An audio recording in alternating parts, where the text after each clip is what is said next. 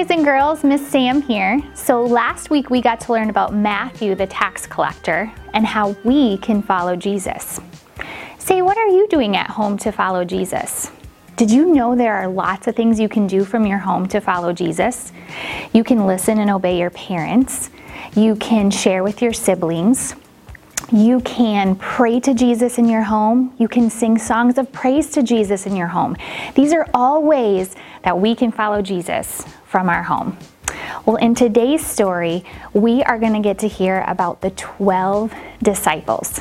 And this story also teaches us about how we can follow Jesus. Now, at the end of your lesson, there's a memory verse that you can learn along with some actions. So don't forget to do that part. Okay, is everybody ready to listen to our story today? Let's get those listening ears on. All right, everybody enjoy the story, and I will see you again soon. Bye bye.